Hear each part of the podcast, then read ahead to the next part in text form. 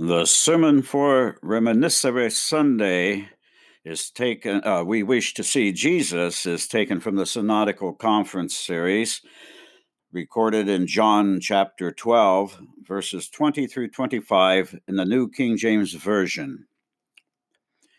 Now there were certain Greeks among those who came up to worship at the feast.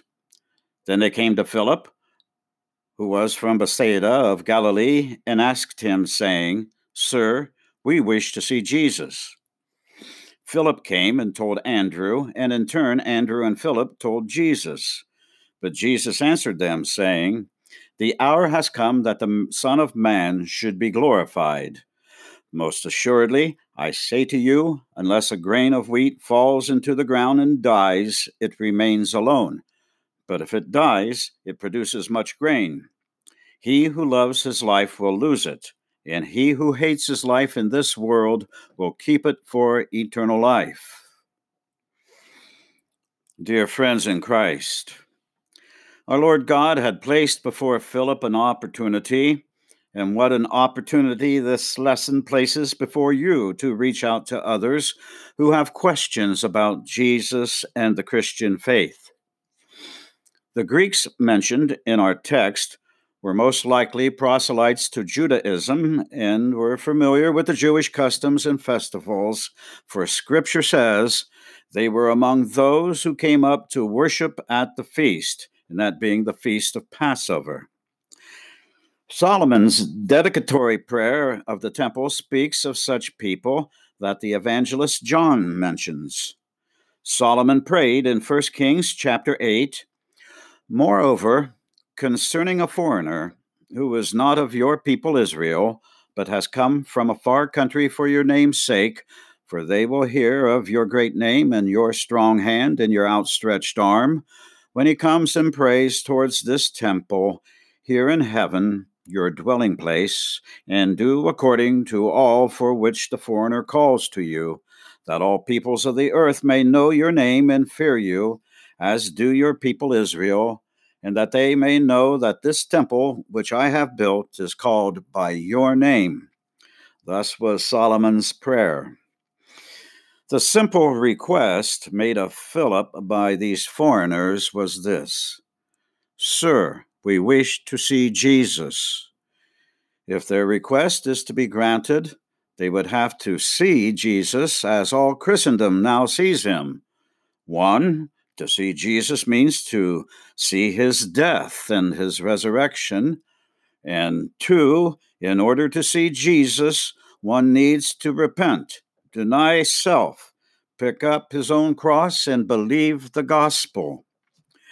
After hearing the Greek's request, Philip told his brother Andrew, and in turn, Andrew and Philip told Jesus. And as you look at this one verse in 22, you will see what Jesus said about this request. Jesus said, The hour has come that the Son of Man should be glorified. In other words, you should see Jesus how he wishes to be seen this Lent, namely, only in his crucifixion and death. Every true Lutheran temple should be dedicated to the Lord's name, the name of Jesus. Every member, man or woman, rich or poor, old or young, of all ethnic groups, needs to make that simple statement to be their own. They should demand of their pastors who stand in their pulpits to preach Christ crucified and Christ only. Sir, we wish to see Jesus. Why preach the death and resurrection of Jesus Sunday after Sunday? Simply because Jesus is glorified along with the Father in heaven, and that message of Christ crucified is the power unto salvation. As St. Paul said in Romans 1:16, "For I am not ashamed of the gospel of Christ, for it is the power of God to salvation for everyone who believes, for the Jews first, and also for the Greeks." And just how does this power work? St. Paul explains it this way For in it the righteousness of God is revealed from faith to faith, as it is written, The just shall live by faith. What kind of future would we have if we ever forgot what God, through Jesus, had done for all sinful mankind? Could it be the future that has already come to America? This is an America that is devoid of any personal responsibility, but only sucks off the teats of her government for comfort and salvation. An America that is devoid of any sense of the eternal and lives only for what each person can suck out of life now and forgets about its creator and savior is, is only an evil America. Oh, it is true that one can claim to be a Christian and yet not seek the glory that lies in Jesus' cross and his resurrection. But that kind of Christian is only interested in a social gospel and a socialist state that has only a civil religion in mind. There are many Judases who would have reverenced their master with a kiss and yet be willing to betray him just because they place their trust elsewhere. As is recorded by the prophet Jeremiah Thus says the Lord Cursed is every man who trusts in man and makes flesh his arm, whose heart turns away from the Lord.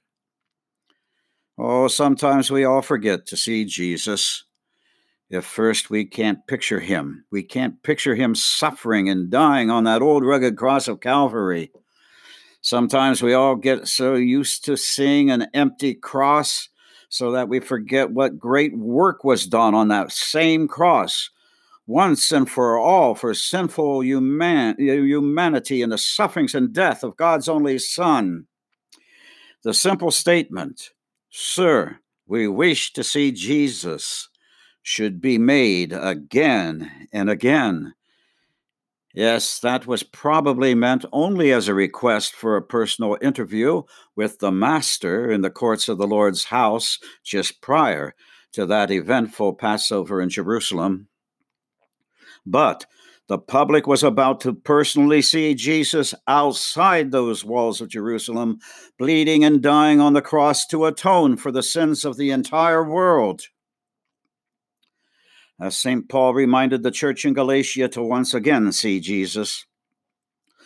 Paul said, O foolish Galatians, who has bewitched, you that you should not obey the truth, before whose eyes Jesus Christ was clearly portrayed as crucified? In a sermon, St. Augustine spoke of the glory of the cross. Let us declare that Christ was crucified for our sake, proclaiming it with joy and pride, not with fear and shame. The Apostle Paul saw this reasoning for the, his boasting also. He could have told us of many great and holy things about uh, uh, how he saw Christ, how how he how God had shared with his Father the work of creation, and how, as man like us, he was the master of the world. But Paul would not glory in any of these wonderful things. You and many Christians around the world are called to see our Lord in his Holy Supper yet today. You are to see him just as St. Paul did in the words of 1 Corinthians chapter 10, verse 16. The cup of blessing which we bless, is it not the communion of the blood of Christ? The bread which we break, is it not the communion of the body of Christ? In other words, we confess along with Paul that Jesus' body and blood communes first with the bread and the wine, so that he is physically present in this miraculous way. Today, in the Lord's Supper, we see and handle Jesus in this mysterious sacramental way, and yet we cannot possibly see Jesus unless we have come to true repentance of our sins and have denied ourselves. This, friends, is what Jesus himself tells us. John 12, 25, and 26 is very explicit in the detail of Jesus' very words. He who loves his life will lose it, and he who hates his life in this world will keep it for eternal life.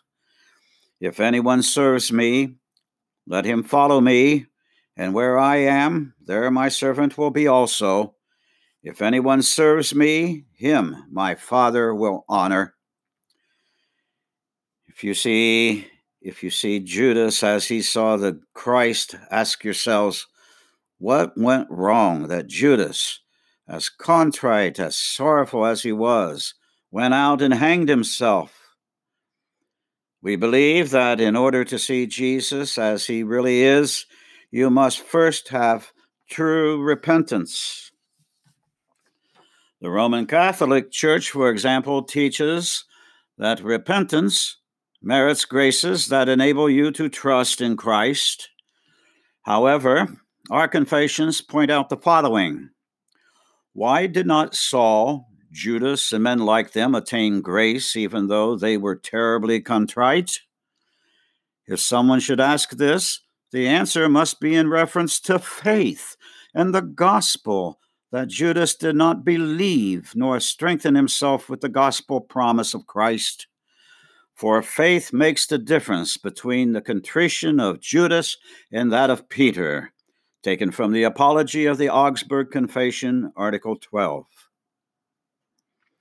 It is important to see Jesus through acknowledging your sins before Him and also by clinging to His promise of forgiveness gained for you in His cross, when Jesus, in His dying breath, triumphantly proclaimed, It is finished. On February 20th of 2016, I remember watching the funeral mass of the late Supreme Court Justice Antonin Scalia and I was impressed with the opening liturgy that was chanted by his son, the Reverend Father Paul Scalia. I was also impressed with the way the priest began his homily, preaching Christ alone, saying, We are gathered here because of one man, a man known personally to us, to many of us, known only by reputation to many more, a man loved by many scorned by others, a man known for great controversy and for great compassion. That man, of course, is Jesus of Nazareth. Now, I knew that he wasn't referring to his dad the way he led others to think. Scalia was showing the thousands in the congregation Jesus only, whom many did not come to the cathedral expecting to see. As Reverend Scalia got toward the end of his sermon, however, he unfortunately showed another Jesus. The Jesus that he now portrayed to the thousands gathered was a Jesus that somehow left things undone by his crucifixion, namely, the earthly penalties that remained for the sins committed that had now to be purged from his father's own father, Antonin Scalia's soul, in the fires of purgatory in order that he could enter into eternal glory and heavenly bliss. Reverend Scalia asked for the prayers of the people to help his father, and reminded the large congregation of the indulgences they were to be granted by coming to this funeral mass that was being said for his father. So, what started out to be a glorious evangelical, even a Lutheran sermon, was turned into a plea to rather trust in the doctrine of man than to trust in Jesus, who alone died to make full atonement not only for the sins of Justice Scalia, but for the sins of the entire world. Now, there are were a few moments recalling some highlights, uh, uh, lighter sides of the two Scalias.